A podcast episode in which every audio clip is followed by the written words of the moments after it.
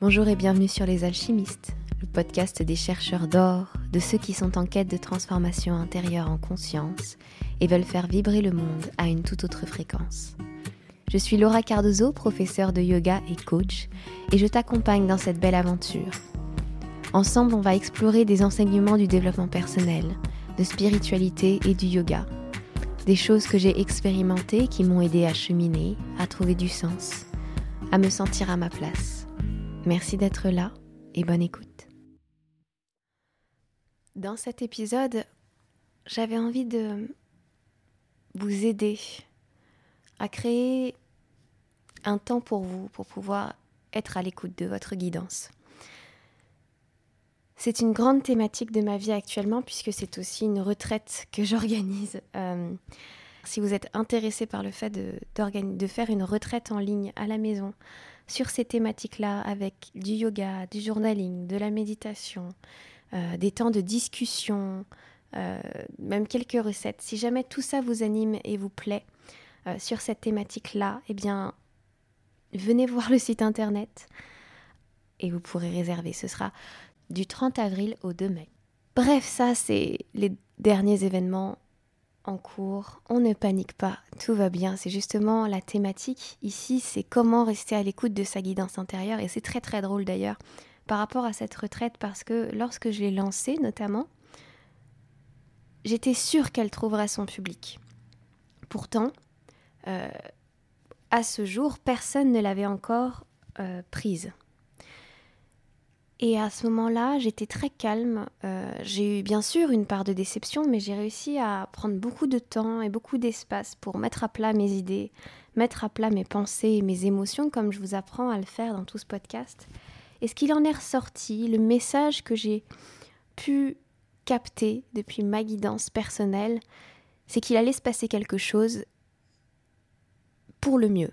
Voilà, je ne savais pas quoi, et je pense que Les annonces dernières du gouvernement concernant un troisième confinement sur le territoire français m'ont amené, en tout cas personnellement, à devoir revoir mes plans sur euh, plein de choses personnelles qui potentiellement feraient bouger en fait le temps de la retraite. Donc euh, voilà, ça, ça, fait partie des choses où je me suis dit tiens, il y a vraiment quelque chose avec la guidance en ce moment, c'est vraiment installé dans ma vie et c'est important pour moi de vous le transmettre dans la retraite, mais c'est aussi important pour moi de commencer à en parler ici. Qu'est-ce que c'est recevoir une guidance ou qu'est-ce que c'est être à l'écoute de sa guidance intérieure? Pour moi, ça ressemble à... Oh, c'est peut-être pas la meilleure image, mais vous savez, quand on est connecté à, à Disney depuis l'enfance, il y a un petit quelque chose qui revient. Vous savez, écoute ton cœur, etc. Écoute la voix de ton cœur. La guidance intérieure, c'est pas tellement juste le cœur dans le sens écoute tes sentiments. Écoute ce qui te fait plaisir et écoute ce qui te fait envie. C'est plutôt écoute la voix la plus sage en toi. Écoute la part de toi qui sait. Car il y a une part en toi qui sait. Alors pour certains, ce sera l'âme, pour d'autres, ce seront euh, des choses où on est guidé par des entités par exemple, des anges gardiens. Euh, voilà, tout ça, ça peut vous venir vous parler. Mais avant de recevoir et d'écouter sa guidance intérieure, et je suis sûre que vous l'avez reçue et entendue à tellement de moments de votre histoire, avant même de pouvoir arriver à cet espace, à ce point-là, il faut bien se rendre compte que dans notre vie du quotidien, je pense qu'on est majoritairement très nombreux à être coupés de cette voix intérieure ou de cette part de nous qui sait. Justement parce que comme je l'ai expliqué dans ce podcast, on laisse beaucoup, beaucoup, beaucoup, beaucoup de place à notre mental. On laisse énormément de place à nos peurs, à nos angoisses, à nos projections,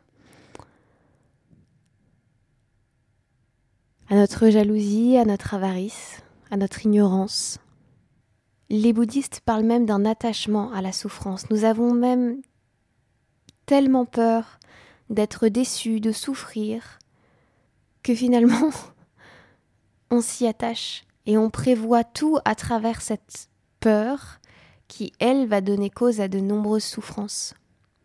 Or, il me semble que lorsque nous étions enfants, lorsque nous avions cette sorte d'innocence, cette enfance, on va dire à peu près paisible pour la plupart d'entre nous, parce que je sais que chacun a son histoire, mais dans les temps de l'enfance, nous étions beaucoup plus à l'écoute, je crois, sans vouloir euh, romancer cette, cette étape de notre vie.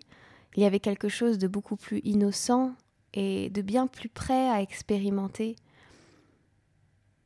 un, un calme certainement, une attention à ce qui était en nous finalement.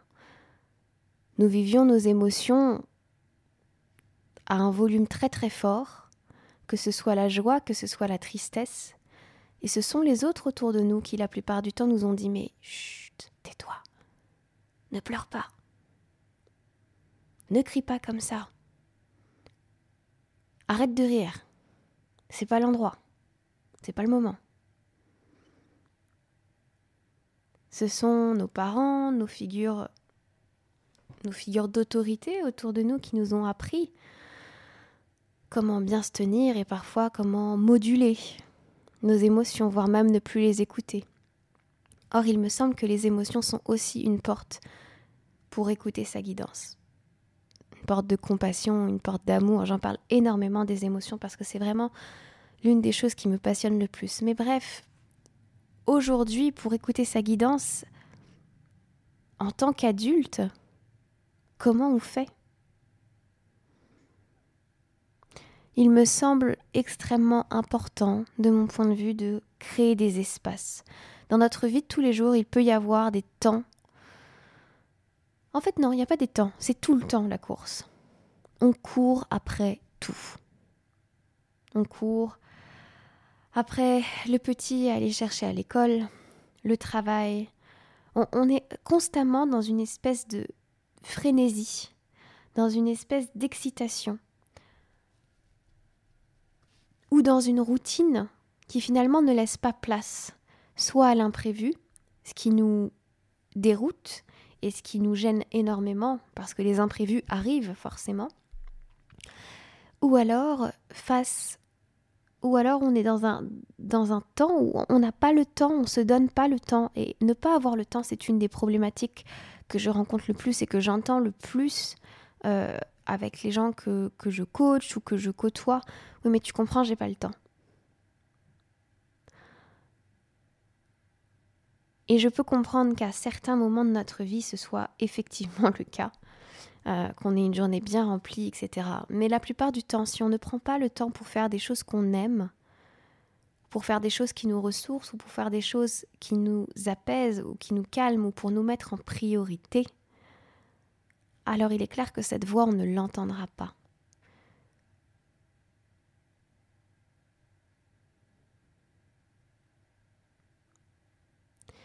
Surtout si écouter sa guidance intérieure, c'est quelque chose dont vous n'avez pas l'habitude.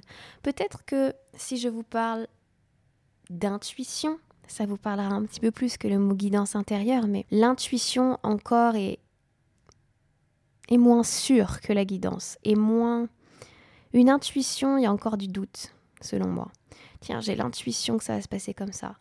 Lorsque vous recevez, entre guillemets, une guidance depuis votre âme, ou que vous, vous savez, vous ne pouvez pas l'expliquer, mais vous savez. C'est la part de vous qui sait tout, qui vient se livrer à vous pendant un petit temps. Ralentir, ça va être essentiel. Et quand je vous parle de, de cette de, période de vie dans laquelle on n'a pas le temps, c'est quelque chose que j'ai expérimenté moi-même. Des moments où j'arrêtais pas de dire mais j'ai pas le temps, j'ai pas le temps, j'ai pas le temps, je m'en souviens parfaitement. D'ailleurs, j'étais pas vraiment heureuse, j'étais déjà professeure de yoga. Et à ce moment-là de ma vie, j'ai rencontré le yin yoga, qui est une pratique dans laquelle, oh là là, on prend le temps. On prend le temps d'être avec son mental, on prend le temps d'être face à ses émotions, on prend le temps d'être face à l'inconfort de certaines postures, puisque les postures de yin yoga qui sont spécifiques, hein, elles sont gardées 3 à 6 minutes, parfois plus si c'est vraiment une posture très très douce. Et vous êtes en décontraction musculaire totale, vous allez vraiment dans certaines postures comme...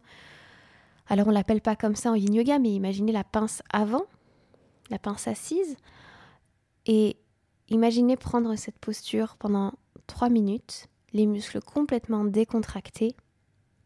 Et heureusement, on a vraiment le droit et c'est encouragé d'utiliser des supports. Ça peut être des bolsters, ça peut être des coussins à mettre sous les fesses, à mettre sous le ventre, ça peut être euh, des plaids, des choses comme ça pour pouvoir aider le corps à entre guillemets se relâcher, aider les muscles à se détendre parce qu'on travaille non pas avec les muscles, on travaille avec des tissus beaucoup plus profonds. Et tout ce système de yin yoga est aussi nourri par une euh, connaissance des méridiens euh, et de la médecine chinoise. Quand j'ai découvert le yin, j'étais professeur de yoga, je donnais 15 heures, je crois, de cours de yoga par semaine, ce qui est, ce qui est un rythme intense. Et donc c'était que du hatha. Et euh, je donnais aussi des massages à l'époque, donc euh, je crois que c'était 2 à 3 heures par semaine de massage. Ce qui pour moi, en termes d'énergie, représentait euh, le double de l'énergie de ce que je donnais sur une heure de, de hatha. c'était vraiment... oui, c'était énergivore. Si vous connaissez des gens qui massent autour de vous, faites-leur un grand câlin parce que déjà, ils vous donnent beaucoup de bonheur. ils apaisent vraiment votre corps et surtout, ça leur demande beaucoup d'énergie de faire ça. Donc vraiment remerciez-les du fond du cœur parce que c'est incroyable comme métier. Mais euh, bref, euh, je m'égare. À ce moment-là, c'était la course. J'étais prête à me blesser. J'étais dans la course après l'argent aussi parce que j'avais beaucoup d'insécurité par rapport à ça. Ah, et, j'ai rencontré Lynn et j'ai dû être face à moi-même. La première séance, j'étais en formation pourtant, je l'ai détestée. Genre, je me suis dit, mais qu'est-ce que je fais là? J'apprécie pas, ça, c'est trop fort pour moi. Et puis je suis restée. J'ai. Comment dire? J'ai accepté de ne pas comprendre, de ne pas savoir, et je me suis plongée complètement là-dedans. Après une semaine de pratique pendant laquelle je n'avais fait quasiment que ça, on avait des cours dynamiques le matin, mais le reste de la journée, c'était des cours de, yin yoga en formation. Donc à baigner dans cette énergie, j'ai compris que dans ma vie, il fallait que je change quelque chose. Il fallait que j'arrête de remplir mon emploi du temps parce que je me sentais insécure. Il fallait que je donne du temps à mon corps, il fallait que je donne de l'espace à mon corps, à mon âme, pour pouvoir être la meilleure enseignante du monde parce que je sentais que j'étais pas heureuse, mais je comprenais pas pourquoi. Après tout, je l'avais choisi ce métier de prof de yoga, mais j'étais tellement malheureuse de de subir mon métier finalement par peur de ne pas gagner de l'argent. Alors, depuis ce moment de ma vie, depuis 2018 ou 2017, je ne sais plus, j'ai tellement, tellement ralenti. Bon, bien sûr, avec le confinement, je donne encore moins de cours, mais je dois donner trois cours actuellement. Mais mon planning est trois fois moins rempli puisque je donne en moyenne 3 heures de 3, 5 euh, heures de cours par semaine, 5 à 7 heures au maximum. Je ne donne plus de massage. Et j'ai de l'espace pour pouvoir vous parler. J'ai de l'espace pour pouvoir méditer, pratiquer, écrire. Ça a changé la profondeur de mon enseignement, ça a changé mon être, mes transformations. Alors bien sûr, tout le monde ne peut pas avoir la transformation et, les changements que j'ai, puisque tout le monde n'a pas un métier comme le mien qui permet d'avoir entre guillemets moins d'heures de travail, puisque malgré tout, le podcast, vous savez, c'est du travail. Mais oui, et tout ce que je fais autour quand même. Mais mine de rien, euh, parfois, dans votre vie agitée, observez ce qui vous agite. Pour moi, c'était clairement la peur de manquer. C'était aussi la jalousie envers les autres profs. Pourquoi tel prof y arrive et pas moi? Alors je vais m'activer pour montrer que je peux le faire. L'envie de prouver à quelqu'un aussi que je pouvais y arriver. Qu'est-ce qui vous agite à ce point pour vous empêcher d'être votre priorité pendant un quart d'heure par jour, une demi-heure par jour Ça peut être le temps du café le matin, ça peut être le temps où euh, vous prenez votre douche et vous mettez vos soins sur votre corps. Ça peut être un temps d'écriture, ça peut être un temps où maintenant on a un temps de plus en plus beau à l'extérieur où vous allez marcher.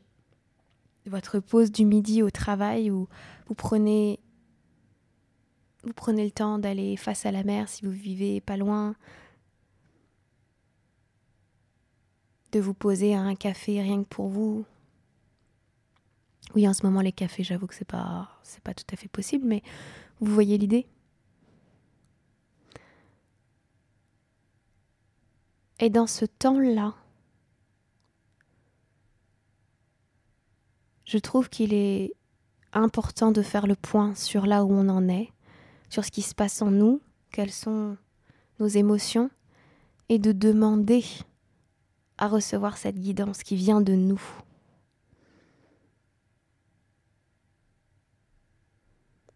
Il y a un exercice que j'aime énormément, je pense vous l'avoir déjà transmis, mais il est tellement dans cette lignée, il est tellement inscrit dans, dans ce que je suis en train de vous raconter que je ne peux pas ne pas vous le proposer.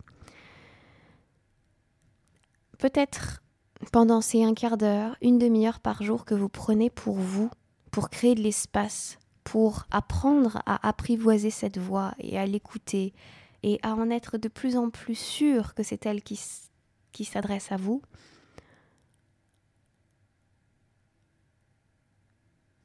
prenez le temps de l'appeler. Ça peut être par l'écriture, moi c'est l'exercice que je vais vous donner, mais c'est un exercice dans lequel on commence avec un stylo et on, écrit avec ce même stylo tout ce qui est à nous, tout ce que tout ce qu'on porte, toutes les choses qu'on a envie de voilà, de déposer. Et ensuite on change de stylo et on demande à la voix de notre âme ou à la voix de notre guidance de s'exprimer et de répondre à tout ça.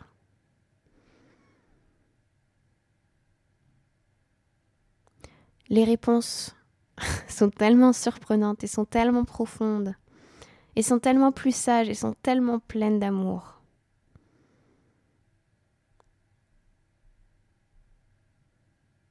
La plupart du temps, cette voix, cette guidance intérieure, elle est incroyable et elle est, comment dire, tellement présente lorsque quelqu'un s'adresse à vous quand il a besoin d'être euh, rassuré. C'est un des moments dans lesquels on accède à cette sagesse-là, intérieure. Ce que moi j'appelle une part de notre divinité, une part de... la part la plus sage et la plus élevée de nous, parce que à ce moment-là, on cherche à élever l'autre aussi à lui rappeler sa propre sagesse, à lui rappeler sa propre divinité si ça vous parle, à vous parler, à lui rappeler qu'il est, encore une fois si ça vous parle, enfant de la source et qu'il est la source lui-même, pareil si ça vous parle. Et donc dans ces moments-là, si vous vous souvenez des mots qu'on vous a dit, quelqu'un qui vous a rassuré, ou si vous vous souvenez d'un jour où vous avez rassuré quelqu'un et que vous avez trouvé des mots qui venaient d'ailleurs, pourquoi? Parce que c'est un moment où vous devez être vous-même à ce niveau de conscience, à ce niveau d'intensité et de vibration pour pouvoir rassurer l'autre dans le fait qu'il est digne, dans le fait qu'il a le droit, dans le fait qu'il est merveilleux, dans le fait qu'il est amour.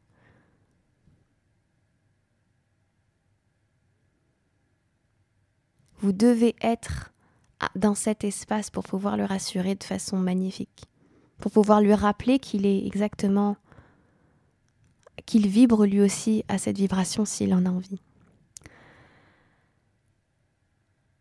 Ah, c'est un dernier message assez fort, dis donc. Euh, en tout cas, il me touche beaucoup. Je